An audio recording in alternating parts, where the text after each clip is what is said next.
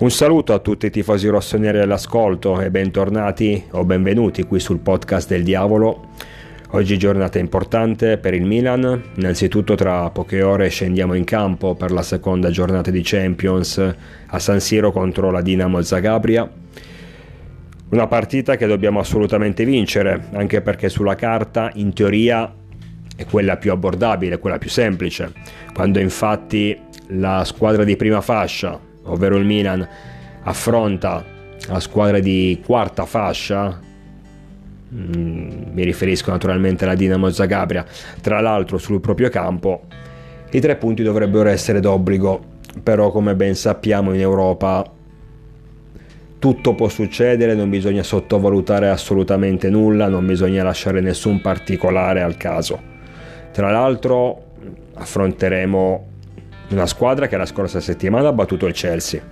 Vero che il Chelsea in questo momento non è che sia l'ira di Dio, tant'è che pochi giorni fa è stato anche esonerato Tuchel, Tuchel. Ehm, però rimane sempre un top team. Inoltre il vantaggio che hanno i croati è che hanno la possibilità rispetto a noi di poter preparare molto meglio le partite in Europa perché il loro campionato già di per sé è di una fascia di un livello inferiore rispetto al nostro. In più sono nettamente la squadra più forte, tant'è che nell'ultimo turno non so contro chi abbiano giocato, però hanno vinto 1-0 facendo riposare 5-6 titolari. Tra cui l'attaccante principale Orsic che dovrebbe essere entrato a gara in corso. Noi invece ben sappiamo contro la Sampdoria non solo ci siamo fatti quasi tutta la seconda frazione in 10 uomini, ma per ottenere questi santi tre punti abbiamo dovuto lottare fino all'ultimo momento. Quindi inoltre consideriamo anche gli infortuni in attacco che abbiamo. Per questo, ripeto, non sottovalutiamo nella maniera più assoluta l'avversario fermo restando che però la vittoria deve essere d'obbligo. Ci risentiamo poi, ci risentiremo poi più avanti nel post match per un commento a caldo sperando di poter festeggiare insieme i primi tre punti del girone. Tra l'altro oggi eh, ci sarà il CDA o c'è stato il CDA, mh, mm, dipende da che ora ascolterete questo podcast.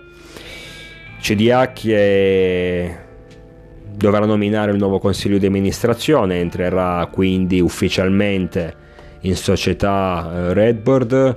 Tra l'altro Jerry Cardinale sarà uno degli uomini di... che entreranno ufficialmente in questo, nel nuovo CDA.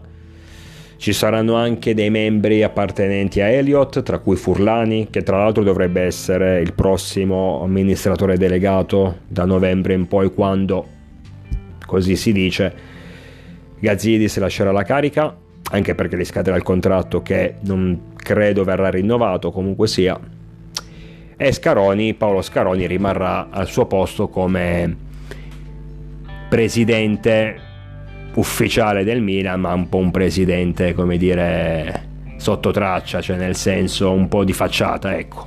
Comunque sia giornata importante perché come detto mm, Redbird entrerà ufficialmente nella società Milan è vero che già, già, questo passaggio ufficiale c'è già stato una volta concluso il closing per oggi ci sarà un'ulteriore ufficialità. Vorrei però uh, fare due passi indietro um, commentando velocemente come facciamo ormai ogni settimana l'ultima giornata di campionato analizzando nello specifico le nostre dirette avversarie per i primi quattro posti. Io parlo ancora di primi quattro posti dato che siamo alla sesta giornata sperando che presto parleremo solo di scudetto, però facendo tutti gli scongiuri al momento pensiamo ancora solo a qualificarci a, a, a raggiungere la zona Champions, poi per il gradino più alto c'è tempo. Una sesta giornata che innanzitutto si è mh, conclusa con la bella vittoria del, della Roma contro l'Empoli, bella non tanto per il risultato perché hanno anche faticato, un 2-1 arrivato praticamente nel finale, ma bella perché secondo me in Toscana quest'anno non sarà mai una passeggiata di salute per tutte le squadre, l'Empoli mi sembra una bella squadra, soprattutto in questo momento ti può mettere, ti può dare filo da torcere. Quindi una vittoria in trasferta per gli uomini di Mourinho che continuano sinceramente a non spaventarmi più di tanto. Io ho sempre messo la Roma tra le papabili per raggiungere una posizione Champions, ma non più di tanto. Cioè nel senso può arrivare quarta, può arrivare, che ne so, terza, ma finisce lì. Di sicuro non potrà insidiarci per l'eventuale corsa al titolo. Napoli e Inter ehm, vincono entrambe 1-0, vincono entrambe in casa. Napoli contro lo Spezia i nerazzurri contro il Toro, ma entrambe vincono nel finale con molta, molta fatica. Soprattutto per quanto riguarda i nerazzurri, io la partita non l'ho vista, però stando a chi ha assistito al match Innanzitutto parlano di un Andanovic come migliore in campo e di una, di una squadra, l'Inter, che non ha assolutamente convinto, dove il risultato, dove la vittoria forse è un po' esagerata, il, il, Toro probabilmente meritava di più, almeno il pari. Alcuni dicono che addirittura meritasse di vincere, quindi fate un po' voi. Comunque sia, l'Inter continua a faticare, l'Inter nel momento in cui l'avversario incontra un avversario un po' più quotato, un po' più difficile, entra seriamente in grosse difficoltà. Ieri per carità ha vinto in Champions, fuori casa contro il Victoria Pilsen, con tutto rispetto, però nel momento in cui si ritrova a dover giocare match difficili o comunque non così semplici, appunto com- come quello di di sabato contro il Toro di Juric, tutti i limiti di questa squadra vengono, vengono a galla. Mm, stesso discorso più o meno per il Napoli, nel senso che è vero che il Napoli, Dio, viene da una vittoria travolgente contro il Liverpool. Secondo me è stato un po' una situazione anomala anche considerando che il Liverpool, stesso discorso fatto per il Chelsea, non sta attraversando sicuramente uno dei suoi migliori momenti già contro lo, lo Spezia riesce a vincerla nel finale, allora lì fai capire come stai già patendo le fatiche di coppa e come con, in teoria se tu batti il Liverpool 4-1 lo Spezia dopo 20 minuti ne dovresti far 5 e invece hai faticato, hai vinto al 90 minuto grazie a un guizzo di Raspadori. Io rimango dell'idea Ribadisco, togliamo la parentesi Liverpool che secondo me è stata un po' casuale. Per carità il Napoli ha le sue qualità, il Napoli è una squadra forte, rimango però dell'idea che ha perso dei colpi rispetto allo scorso anno perché giocare senza Koulibaly, Fabian Ruiz, Mertens e lo stesso Insigne, soprattutto per quanto riguarda l'esperienza, ti toglie tanto. Quindi, tra l'altro, affronteremo i partenopei proprio domenica sera. Quindi vedremo in prima persona il loro reale eh, ed effettivo valore. Io al momento non sono spaventato dal Napoli e ribadisco il, la vittoria risicata contro lo Spezia mi ha fatto capire, cioè mi continua a far capire che probabilmente quello che penso io è giusto, ossia è una, è una buona squadra, il Napoli non lo metto in dubbio, ma non ha fatto quel salto di qualità per poter, rispetto allo scorso anno, per poter davvero insidiarci nella lotta a scudetto. Anzi, secondo me ha perso pure dei punti. E lo dico ancora, lo ripeto. La partita con Liverpool credo che sia stato un caso isolato, una situazione che ti capita una volta ogni dieci anni e finisce lì non, non, è il reale valore di questa squadra perché sennò a questo punto staremo parlando di una delle formazioni più forti in Europa.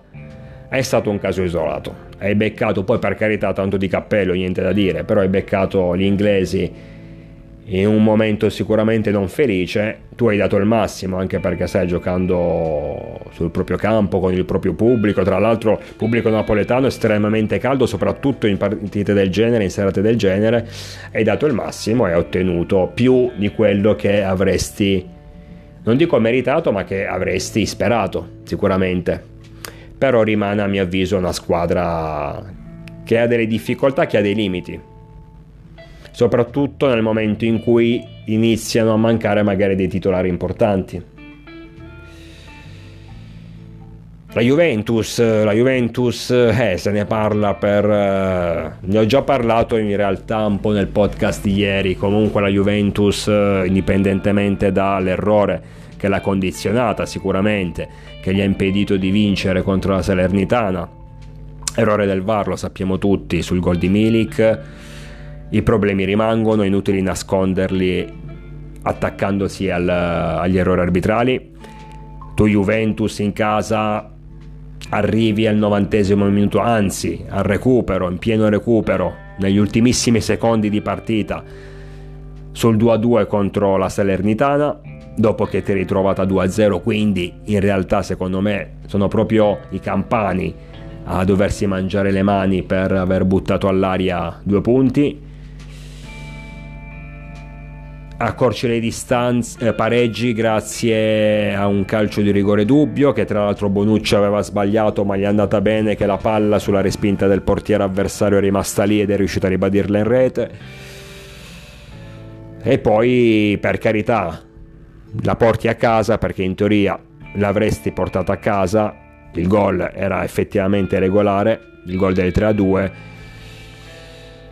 su un calcio piazzato, la solita casualità. Bravo Milik a colpire di testa, poi ripeti quello che è successo dopo, lo sappiamo bene, ok, il gol è stato annullato.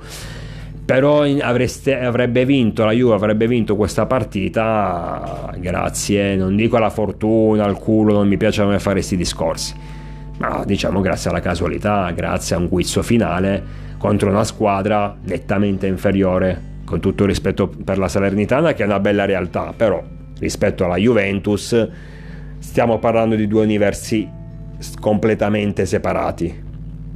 Sei entrata in grande difficoltà, sei andata in grande difficoltà, difficoltà che hai avuto già nel corso di questa stagione. Noi ad esempio con la Sampdoria in 10 abbiamo vinto, mettendo a nudo comunque tutti i limiti della Samp. Loro hanno pareggiato. Ad esempio, con la Fiorentina, al Franchi, una squadra che non sta andando benissimo, no? i ragazzi d'Italiano non stanno facendo grandissime cose in questo momento, sono in difficoltà. La Juve pareggia 1-1, lì va bene che Perin para il rigore, se no magari avrebbe anche perso.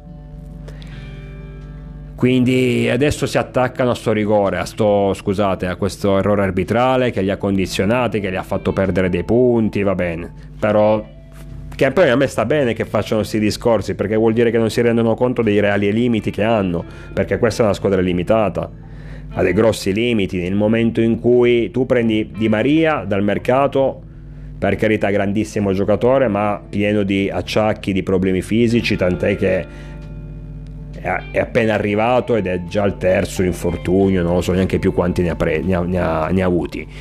Pogba arriva, era l'unico che secondo me poteva davvero svoltare, far svoltare il centrocampo, anche se è un giocatore che secondo me ormai ha la pancia piena dopo aver vinto tutto, però comunque sicuramente un pezzo a 90 e ha dei problemi fisici oltre ai problemi fi- familiari ma in cui non mi addentro perché dovremmo fare un discorso a parte. Prendi Bremer al posto di Delete, non lo so se, se ci hai guadagnato Per il resto mi pare una squadra anche abbastanza mediocre in tutti i reparti, a parte vabbè, l'attacco, quello sì, essendoci Vlaovic che comunque non sta rendendo come ha reso in maglia viola. Rimane un grandissimo giocatore, un grandissimo attaccante, però per il momento non mi pare stia facendo queste grandissime cose. Ecco, ricordiamoci che lo scorso anno, quando la Juve l'ho presa a gennaio, si parlava addirittura di scudetto. Adesso la Juve ha preso Vlaovic, lotteranno per il titolo. Da gennaio ad oggi, un po' di mesi ne sono passati. La Juve mediocre era, mediocre è rimasta. Lo scorso anno è arrivata quarta, giusto, nelle ultimissime giornate.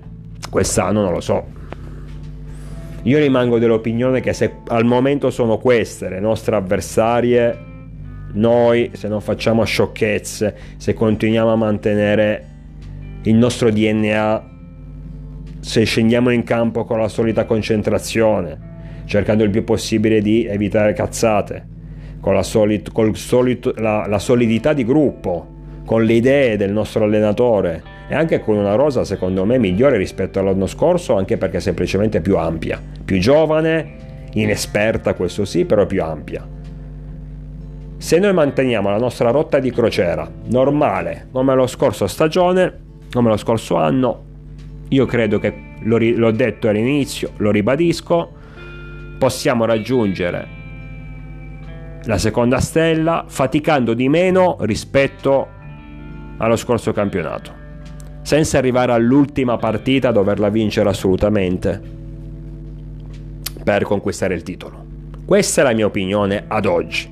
Perché ribadisco, a parte il Milan, che comunque abbiamo, abbiamo pure noi i nostri difetti, eh, per carità, ma a parte il Milan, le altre squadre non danno quella sicurezza, quelle certezze che invece i ragazzi, i nostri ragazzi ci danno perché siamo più squadra, perché siamo più gruppo, perché abbiamo più un'identità.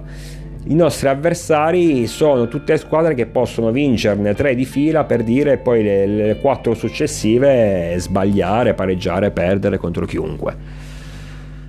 il Milan invece è quella che segue al netto di, de, degli errori che ci sono stati e che ci saranno da qui fino alla fine del campionato, eh? non, non metto in dubbio questo però mi dà l'impressione di essere la squadra che l'unica squadra che può avere un percorso più lineare.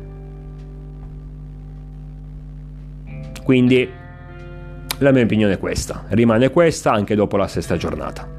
Detto questo ragazzi, chiudiamo qua il campionato perché ci dobbiamo immergere nel clima Champions, ormai manca davvero poco per eh, Milan Dinamo Zagabria, tra poco i nostri ragazzi scendono in campo, già inizia a salire la tensione perché è una partita che dobbiamo assolutamente vincere.